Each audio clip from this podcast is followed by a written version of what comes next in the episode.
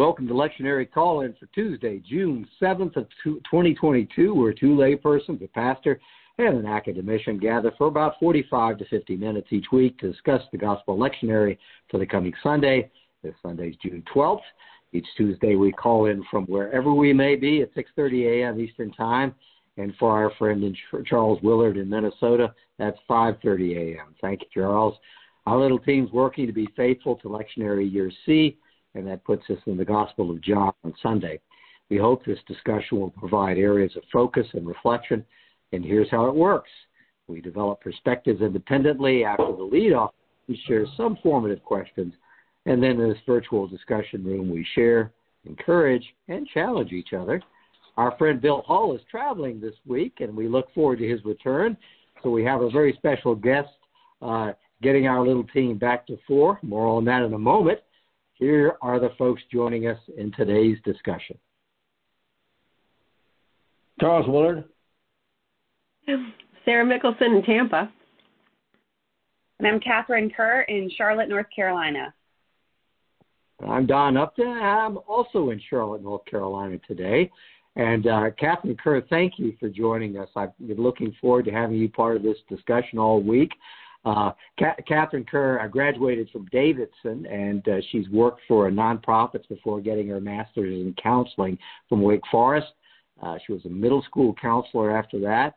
Went to Princeton Seminary, served a church in Mississippi before returning to Charlotte. Was an associate at First uh, Presbyterian in Charlotte for 12 years, and Catherine is now serving uh, at Covenant Presbyterian as the senior associate minister for pastoral care and congregational life. And we say, happy to have you here, Catherine, and welcome. Thank you so much. I'm delighted to be with you. It's um, I'm looking forward to a, a lively discussion. well, after that, we're looking forward to it too as well. And to help with that, Charles Willard is on point this week. Thank you, Charles. You're getting us ready for the Trinity Sunday, June 12th Gospel Lectionary. How are you, my friend? I'm super duper, ready to go. Oh, it's all yours. Well, let me begin by reading the gospel, the text that we have today, which is John um, chapter 16, verses 12 to 15. I want to say that uh, I'm reading from something that is new in the world uh, of uh, biblical studies because we have a new version of the Revised Standard Version, uh, and this one is now called the New Revised Standard Version Updated Edition. Uh, the, the nice thing about it, from your point of view, even though uh, it has, well, this, this whole work has a total of 20,000 total changes in the text of the Bible.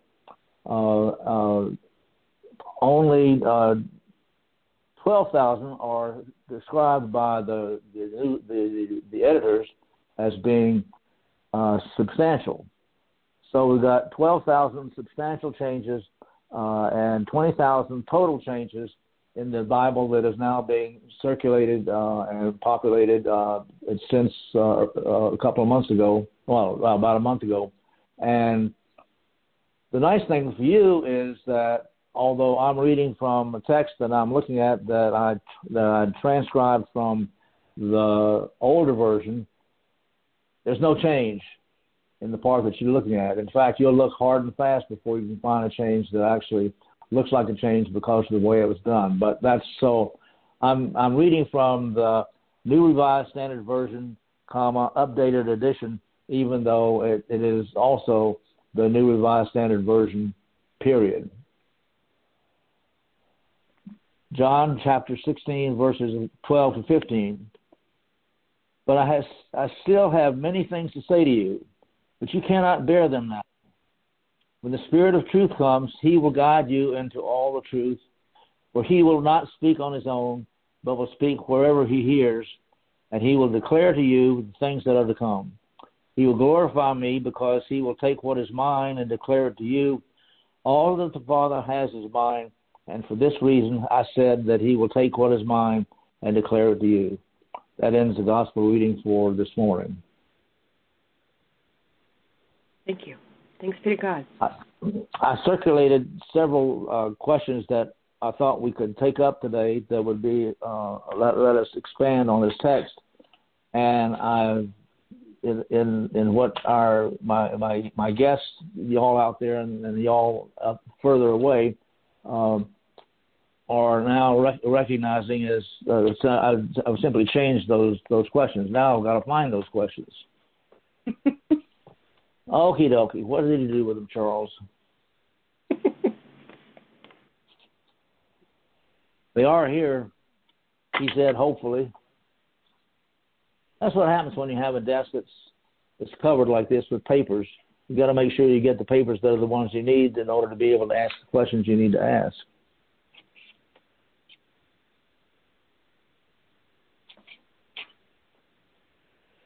Okie dokie.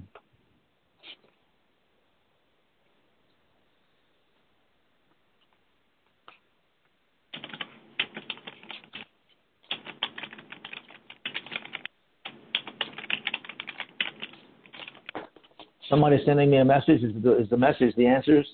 I have I have the questions if you want me to read them. yes. Why don't you read all all all four all three questions, and then we'll start at the top. Terrific. Um, question number one. Sarah's first question last week, with the deaths at Robb Elementary School in Uvalde, Texas, unraveling all of us, was How do you hear these words in this time after this week? A week later, do we recall those words any differently? Question number two. The four verses we have today do not include the Paraclete. However, they do sketch the complex but comprehensive interrelationship among Jesus, the Father, and the Spirit of truth. If we let our imaginations open widely, what are some truths we might experience? Question number three that I understand is subject to change. Paul Knitter, professor at Union Theological Seminary, wrote, Without Buddha, I could not be a Christian. Is this possible? And those Thank are you very much, sir. I would Uh, yes, I've I finally found the pieces of paper that I had, which will help, I think.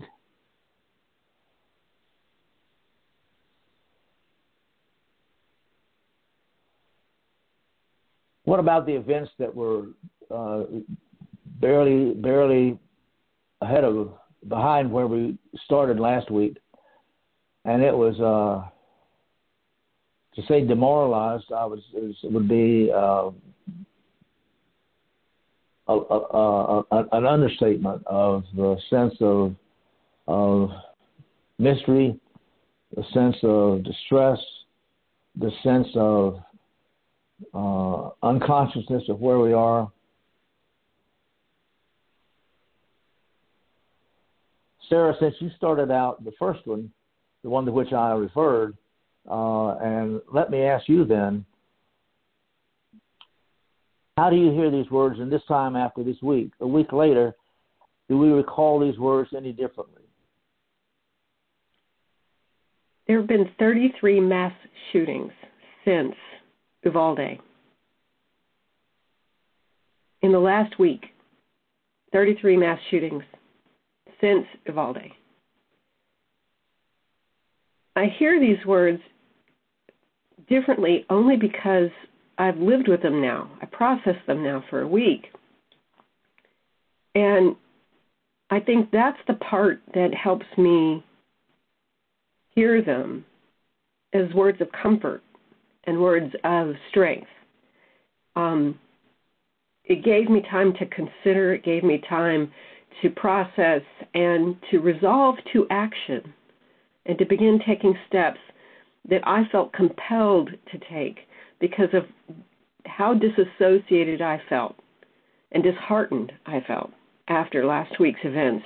And, and the, the fact that they've continued on a daily basis since then, or at least my awareness of them, maybe that's the, the, the hardest part of it, is my awareness of them has increased. And, and these words have uh, given me a stronger resolve. A stronger resolve to do what? to take action, to be a part of, of, of what I feel compelled, uh, the direction I feel compelled to move. Um, and that is, it, it, I would say, to become more engaged in the political process and make phone calls, sometimes more than once a day, to um, to my elected officials to say I'm concerned about this particular crisis. I think it's a health um, crisis that we're experiencing. Uh, and the root the root of it is we don't even have the ability to study scientifically the impacts of gun violence on our country because that's prohibited. I'm like that's bonkers to me. So uh, I'm taking action because it's the natural recourse I have for feeling helpless. Does that answer your question, Charles? It answers my question. That worries me. It worries me because of my own personal situation. Uh, I'm I'm undergoing a transition up here in Minnesota, where we moved, and I'm what I'm trying to do is to find how to be a better husband for my wife, who is um, she's in she's she's she's classified as being in assisted living. She is in assisted living, except that we're living together and it was one of the reasons. Uh, there were other reasons, but that was highlighted um, when we moved here, and has has continued to this. We we moved here two years. We moved to Minnesota two years ago from Florida, and we are now um, after a year in, in the place where we were here for the first year where I found that we were living uh, in a community that was run by an executive director who had no compassion and no empathy, and was managed by a head nurse who had no compassion and no empathy, and was uh, supported and by the the uh, director of uh, well the sales manager who had no compassion and no empathy, and I, that's that's that simply was unacceptable uh, there were some other things that happened, but we uh, a year later we moved, and I am for the first time I think in my life. We've been married now for almost 60 years, and I'm finally, finally, I'm finally finding out what it means to be a husband uh, to a, a wife uh, in, a, in a very in a, a very interdependent uh, way that, that hadn't been the case before, and this is this has been stunning for me uh, as I as I experience what what's what what that requires that I had simply blithely assumed for the the preceding sixty years almost. So it's it's requiring it's requiring it's it's, it's stressful, and these other things, uh, their their stress level for me is a is a different kind. Um, y'all go out all the time. I don't go, you know, I think I can't remember the last time I went outside and walked around the outside of the building, even though it's not cold anymore. I just we just stay inside.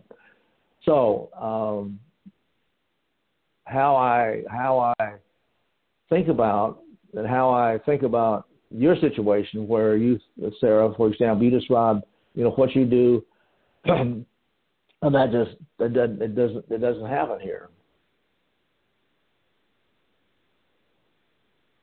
But you've experienced something very similar to that, Charles, in that you have taken action in the thing that you feel stress about. Mm-hmm. That's true, but it's it's it's very. I'm not sure how John can be blamed for the way I'm behaving. what what it, what it means is that I recognize that I have been operating on a on a completely independent self-centered uh, life, and without having a dialogue about it, just assumed that my wife did the same thing, and she managed uh, in a variety of ways to survive that uh, that independent way of functioning. But that that those options aren't available to her anymore, and for me to pick them up is what's different. You know what's so fascinating to me about this scripture and about the two very different um, experiences that you're talking about, about a, a national crisis and a relational crisis, which is what it sounds like for you, Charles. Mm-hmm. It's a personal and interpersonal, uh, a, a, massive change in your life. Um, what has stuck with me in this passage as I've, I've lived with it for several days is the in the first um, the first verse. Mm-hmm. I have many things to say to you, but you cannot bear them now. And I feel like it, over and over and over throughout my life, what has been so comforting to me is this idea that through Jesus and through the Spirit, God understands what we can bear and what we can't bear. And and this idea that the God who is greater than all of us understands that we go through times in our lives where we don't understand what's going on and we can't handle um, the fullness of the the challenge of human life. And there's such an empathy and a compassion in that that just gives me so much comfort in the face of really hard things like what we're facing as a nation.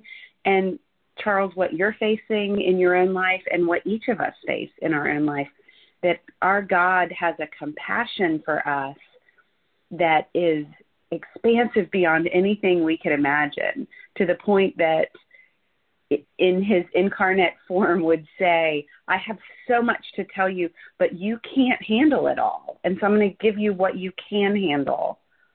How beautiful is that? Thank you. I agree. I was looking at the Mark Davis uh, translation and how he deals with the bearing it. And, and I may have this wrong, but I, I recall it having to do with lifting something, something of weight, not having the strength to pick it up. Mm-hmm. And and it just it just broke open for me because I was thinking about even the concept of what he's talking about, the concept of the para, the paraclete, the forward looking, the the future thinking uh, that's involved in this is just so interesting. And Charles, you're talking about you know a period of 60 years, and you know, it's interesting. John is probably 60 years out, something like that, in terms of what's being documented here. And your question, Charles, was about time. In this case, days, weeks after a tragedy. And the story is still being told and filled in. I just feel this conflict because the story's not told uh, who am I? Who am I uh, to make any assumption about this? I have empathy, but who am I as the story is told more and more and more and more memories, even in just a matter of days, builds out, and there's this future thinking in it. And with with the book of John and the role of the Paraclete, there's this sense, and I, you have to put it in the entire book of John that uh, things don't necessarily fade. Things are not locked in time. Uh, Catherine, we talk a lot about uh, women going to the tomb in all the Gospels and what they're trying to do. And I always view it as they're trying to lock Jesus in time, memorialize him, write him in stone, and they can't hold to him. They can't be done. And I think the Paraclete and this message, what we can't lift right in the Scripture, we can't lift it and understand it now, is uh, all that ability to change and to continue to hear how the Spirit provides the sense making going forward is this future thinking. I know we're counseled to consider the day, but in this piece, there's this mm. future thinking and the patience of listening.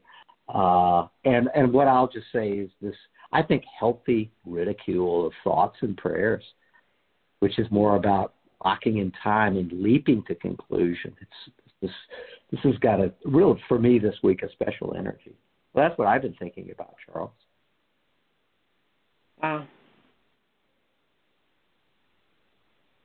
Next question, well, Yeah, I can get to the next question. I just wanted to say how much I appreciate the way that the Lord manages to manage these things. Uh, he does it in a way uh, that or he, she, them, they, uh, they do it in a way that works out. And, uh, and, and I had no idea we were going to get to this point when we started out, but that's what I'm discovering in my life here in these conversations with you is that it doesn't always start or get to the middle or end in a way that we would have thought or planned uh, at the at the beginning, and yet the, the Lord does manage these human crises that we have in a way that works for not only the crisis, whatever the, the subject of the crisis would be, but it, it, it works for it works for all of us. That's the whole that's the whole point. All right, second question. The four verses we have today do not include the Paraclete. However, they do sketch the complex but comprehensive interrelationship among Jesus, the Father, and the Spirit of truth, as he's named at one point. We let our imaginations open widely. What are some other truths might we experience? Let's see, why not we go to where did I write that one down? Catherine, it's up to you. What are some truths might we that we might experience? Other truths. Well, that is quite a broad question.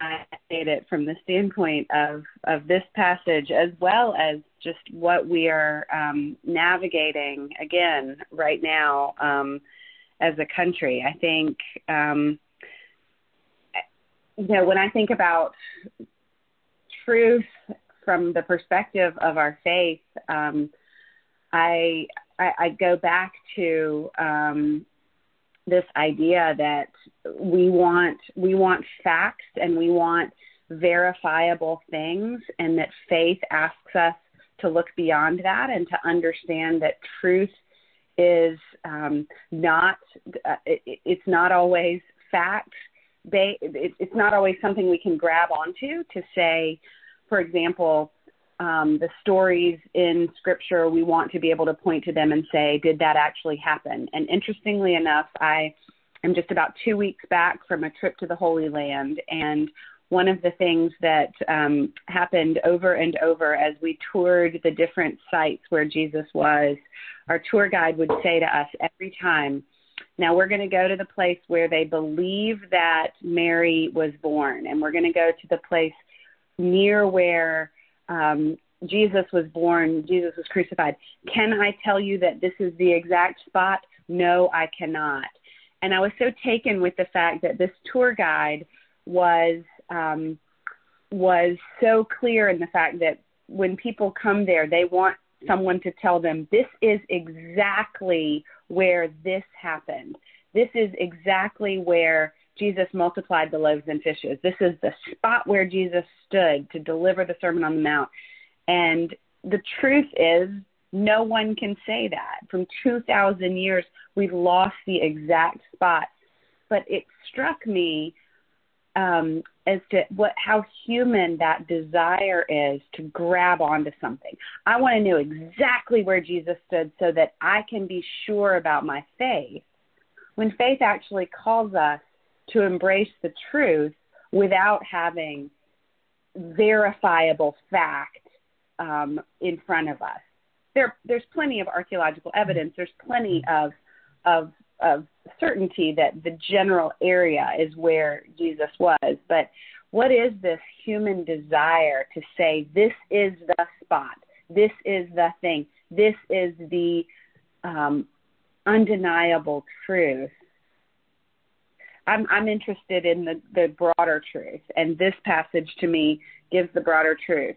God in three persons, Blessed Trinity, is with us in all things even and especially those things that we cannot understand. Starting with the Trinity itself, I mean, we have we can't we can't nail that down.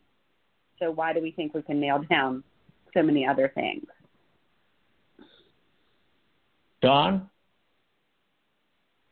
Thank you. And for the record, Charles Willard asked us to use our imaginations. I know. With, I was so excited. So I just I want to want to Okay, I want to sit this to soak in. I this to soak in. This is exciting. I, I just made a few notes on this. I really appreciate that question.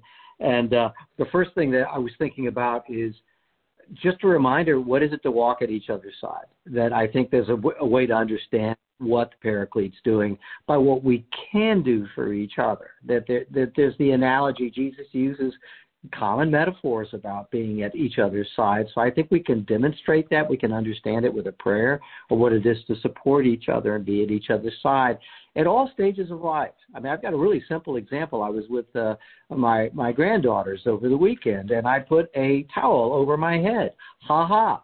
And the one who's almost three, uh, she thought it was hilarious, and I made a face. The other one was terrified. She's a little under one.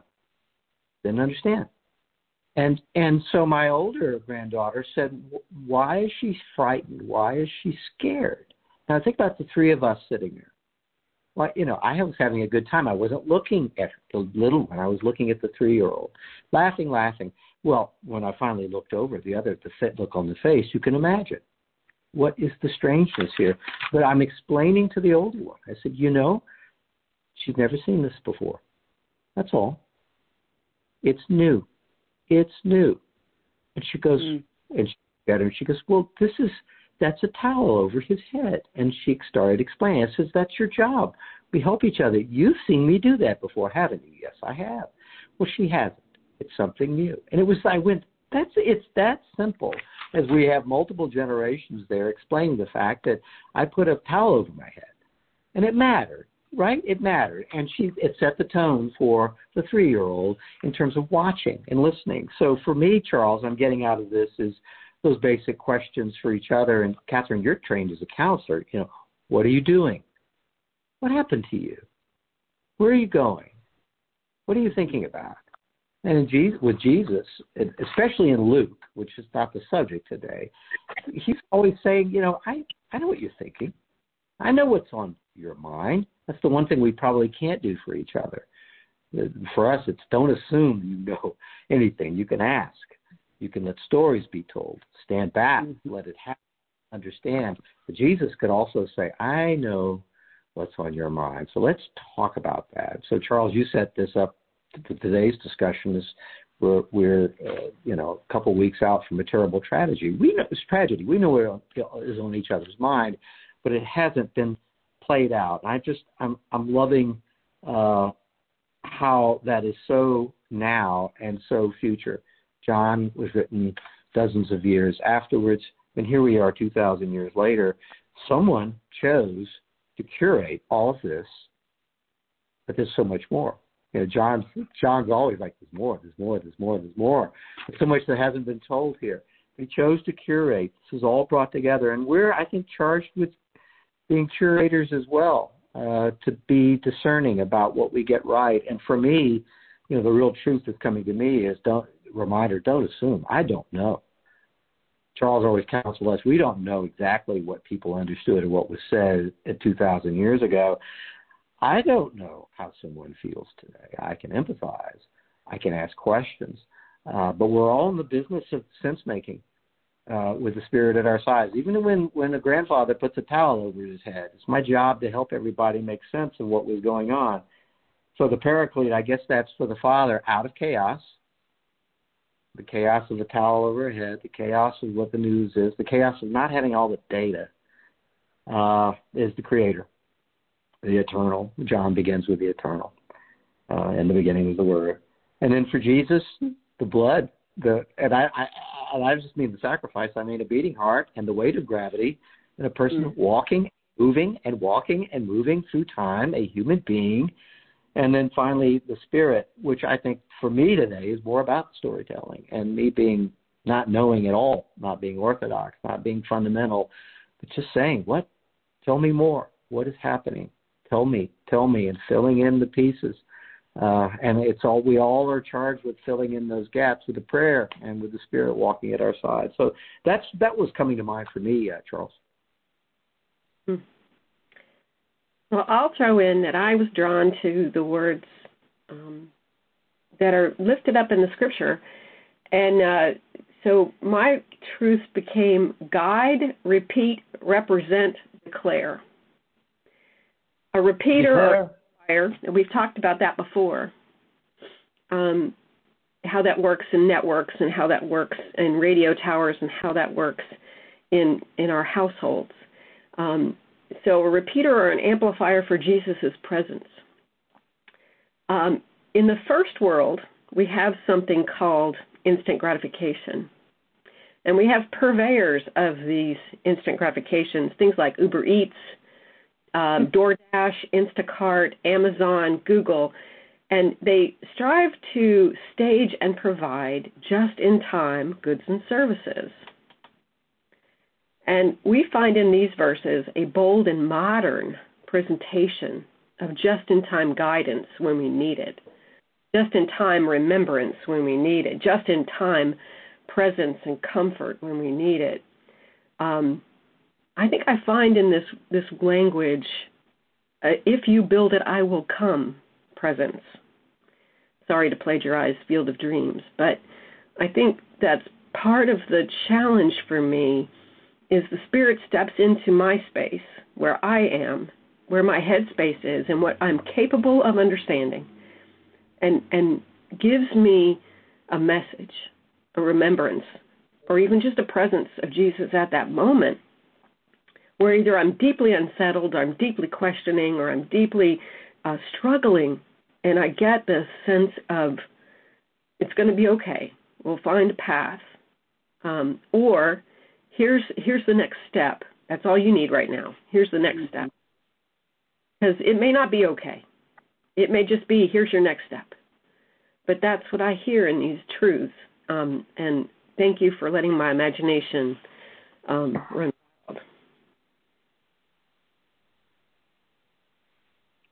Y'all are doing a great job. Thank you. But it's not the end. it's not. It's not the end. Uh, I've decided I'm not going to try to explore Paul Knitter's book. Uh, uh, without Buddha, I could not be a Christian. It is a good book uh, and a remarkable piece of work. I want to ask you to take a look at uh, our work in these four Gospels uh, and to recognize that not only was um, not only was John the, the, last of the four that was written, uh, it was written way after the others. It was written and to remind you, to remind us that the four Gospels although they come at the beginning of the New Testament because that's the way it was lined up, uh, and then, but in fact, the way that it actually occurred was that the the the the, the Pauline epistles were the ones that were written first at the very beginning, and this one that we were are working on today was only written way toward the end of the first century, years after the others, years after the events themselves occurred, years after Jesus lived and died uh, and was resurrected. And my question that I want you to explore with me is why might somebody like John felt called upon to write this since all this other work had been done? Paul's letters had already been written. The three other gospels had all been written, all related to each other, independent, uh, each, uh, dependent upon each other, in, in a variety of ways. And John comes along at the very end, after all the, after the, especially after the other three gospels have been written. Why wasn't that enough? What is it that John was thinking that he was doing and, in adding to what the others had already done and to do it in a different way. And I want to suggest that um, John's approach is completely um, is completely different from the way that the other three gospels were written. Uh, and one way to think about that is that let me see if I can get this right now. That because I'm not looking at what I, I didn't write down something I could look at and just read it off and say, here it is, you know, gobble it up.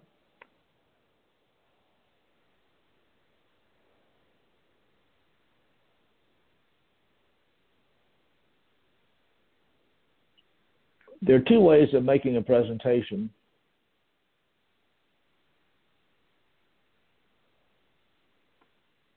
And the one would be, which is what the Gospels, the, the other three Gospels represent, would be. Um,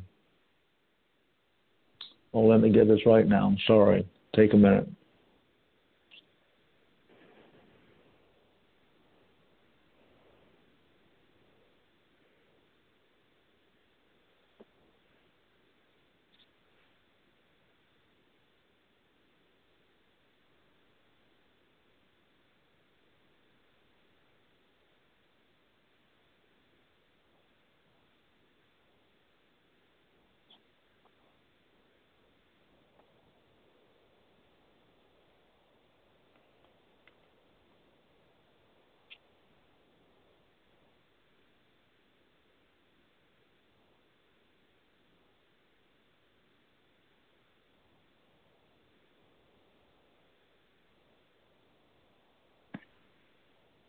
In the Gospel of John, we have what would be called an objective genitive, I think.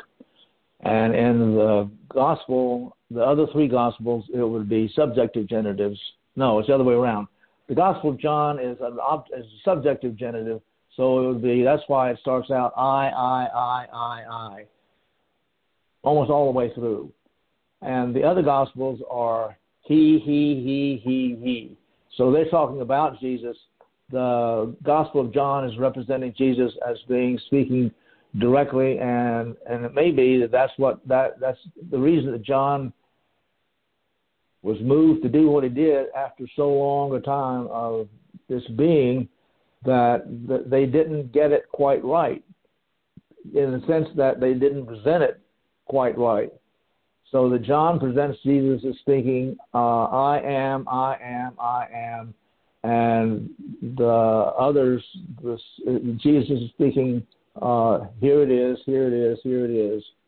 And I guess my question is, after that sort of stumbling description, do you sense that that makes a difference uh, or not? Uh, and do you hear anything different? Is John trying to uh, persuade the readers that this is worth being different, even though each of the three was written uh, and actually quite dependent upon each other. Mark, and then was used by both Luke and, um, and Matthew, but in different ways, and they were they were all related to each other. But that's why the so-called synoptic gospels go together, and John is like the the stranger independently but it's it's it's in the in the, in the first person. I I I. Does that make a difference to anybody? I think it does. It, speak. Well, there's a huge difference between being the good news or telling us the good news. One's a living example. The other one is yet another um, photographic evidence of what it looked like to see the good news. And so I think that's kind of the difference between um, a breathing narrative that invites the reader in. For me, the book of John uh, has always been the one that captured me. The others were kind of narratives that I could follow along.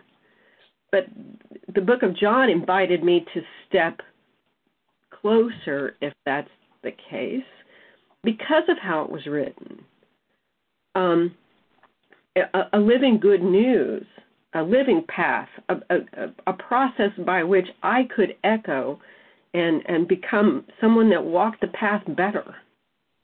Um, that's just my take on it. I have a very similar experience, Sarah, and the way I've often thought of it is I think of the synoptic gospels as kind of the structure and the framework, and John is the the living, moving piece that animates it. And so it, it in some ways the way I understand the spirit in our lives, John the the poetry of John, the the personal feel of it you know the synoptics give us the structure and the story which we need desperately and john fills in with the animating voice of Christ. And um, I've always loved it for that reason. And and I think it does make sense that that this comes later. That you know people had the facts and and the the reality as they understood it in Matthew, Mark, and Luke. And then John is this, okay, we you may have heard the story and here's here's Christ's voice and an understanding of the word that became flesh that that you know here's here's a piece of it that we need to understand in order to live more fully in faith I thank you. And I, I think so. There was uh, there was a sense of a need at that point down the road. There, uh, and I, I mean this in a really healthy way, and in the spirit of the passage today. Some things need to be tidied up, tied together. Isn't that always the case? Uh, yeah, I could I could go back and read something I wrote down five years ago and go, oh, who nobody reads that because that's not tidy well, I think I think there's a lot of future thinking in this. Uh, that that we are tidying up uh, as we go. We need to under, we need to help each other, walk beside each other. We need to paraclete to help tidy it up because it's heavy. Can't bear this. It's tough. And so uh, there's a retrospective, and this is part of the tidying up is oh we need to add the cosmic in the beginning. Aha, let's start this one and set set it in terms of the eternal first. Let's do that. And then we get to these passages at the end, part of the tidying up. I think we've got like Philip just a week ago or two weeks ago going, well, if you'll just make it clear to us now, please, we'll be fine. Everything's going to be okay. And this book goes, that's not the way it works. Winds out, winds out, winds out. We'll be here, we'll be there. And I think last week we talked about Catherine that uh, 50 years from now, whether we like it or not, this podcast will be around. Yes. oh my. And people people will be saying, "What were they thinking?" what were they thinking? Hear Charles's voice, but it will. It will. So part of it is, you know, we take a deep breath before we do this, and you know, I'm not saying my voice has any value 50 years from now, but knowing it would be out there, what kind of tidying up is needed?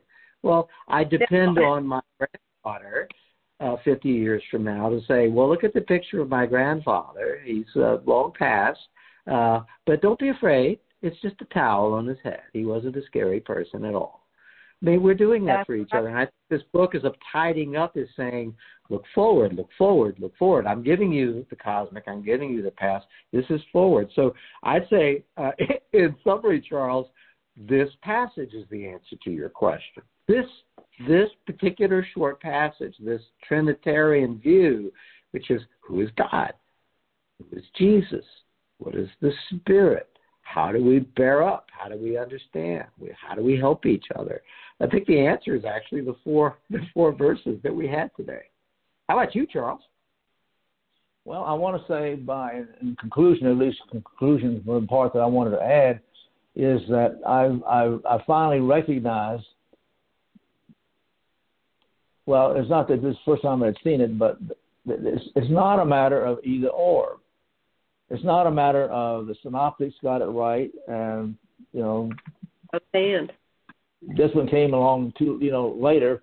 It's it's it's both and, and that's the nice part about being able to uh, at this distance to see the, the the two instead of having to deal with one or three, and then in our case we got we got we get both. Mm-hmm.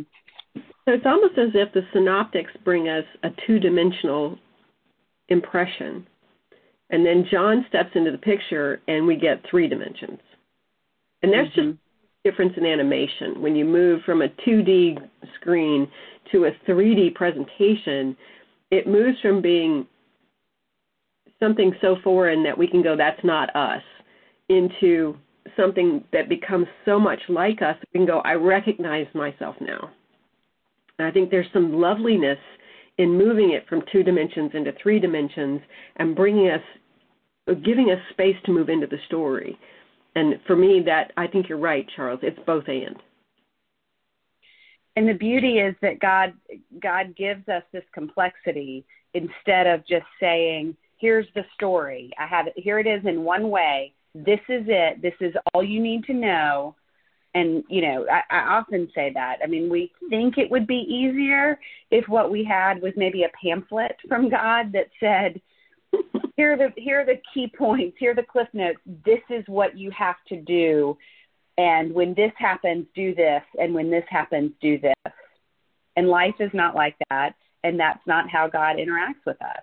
God interacts with us in a complex way that's also quite simple. That that that it boils down to I am God, you are humans, you are beloved, follow me, love one another. But we know when we live that out, it's complicated and scripture bears that out, right? And I mean it's here are lots of different ways to understand it, live into it um, to the best of your ability.